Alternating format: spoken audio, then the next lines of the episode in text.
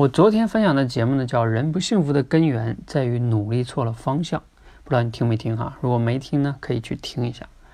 这里边到底是方向错在哪儿了呢？就是一直在追求幸福的条件，而没有去修炼幸福的能力。那这个幸福的能力到底指的什么呢？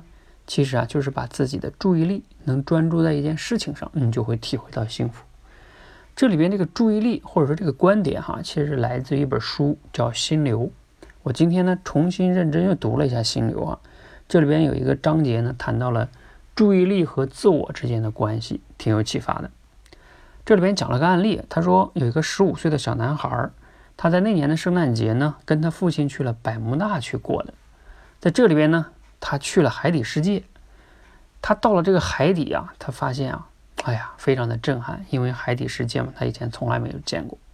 那由此呢，他自己就给自己定了一个未来的人生目标，要干什么呢？成为一个海洋科学家。那接下来他要又干什么呢？有了这个目标之后呢，他在高中就选修了很多门生物的课程啊，甚至他给自己的大学也规划好了啊，大学要读相关的专业，毕业之后呢要去读相关的研究所，然后这样的话呢，未来才能成为一个海洋生物学家。好，他讲这个小案例，想说明的就是啊，注意力跟自我之间是一个相互塑造的关系。你看，因为他有了这么样的一个目标，所以他后边的所有的选择，就是他的时间跟精力、注意力都会花在什么修相关的生物课程啊，去相关的读专专业呀。那但是他最开始呢，他无意间呢去到这个海底世界，他就给他塑造了一个新的目标。也就是他最开始做这件事是他计划之外的事所以说这个注意力跟自我是相互塑造的关系哈。那我读完这个案例和这些观点，我的一个启发就是，我们怎么样应该利用自己的注意力呢，才能更好的成就自我哈。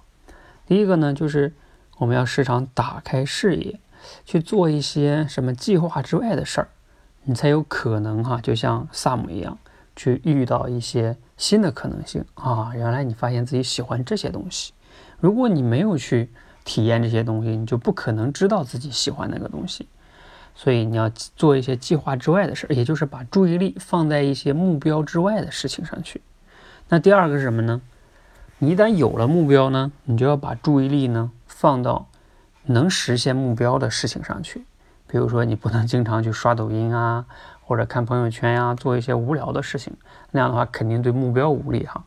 那这里边就会涉及到一个平衡的问题哈。那到底要一直做目标以范围以内的事情呢，你就没有意外的事儿是吧？所以这个之间其实是一种平衡哈。啊，一方面呢，我们要为目标去呃花自己的注意力跟精力，当然就少做一些 那些没用的事儿哈。就像我刚才讲的，什么刷短视频呀、朋友圈等等的。但另外一方面呢，我们也要去塑造目标。那就是要把注意力花在目标以外的一些事情上，这样的话呢，你才能发现自己更多的可能性。这个是一个辩证的关系哈，我觉得挺有意思的，相互塑造，有点像咱们中国人说的阴阳是吧？阴里边有阳，阳里边有阴，挺有意思的啊。这么一个小话题哈，分享给大家，希望也能对你有一些启发跟触动。我还是建议大家，如果有空呢，你可以读一读《心流》这本书，确实是挺好的一本书。好，今天先分享到这里，谢谢。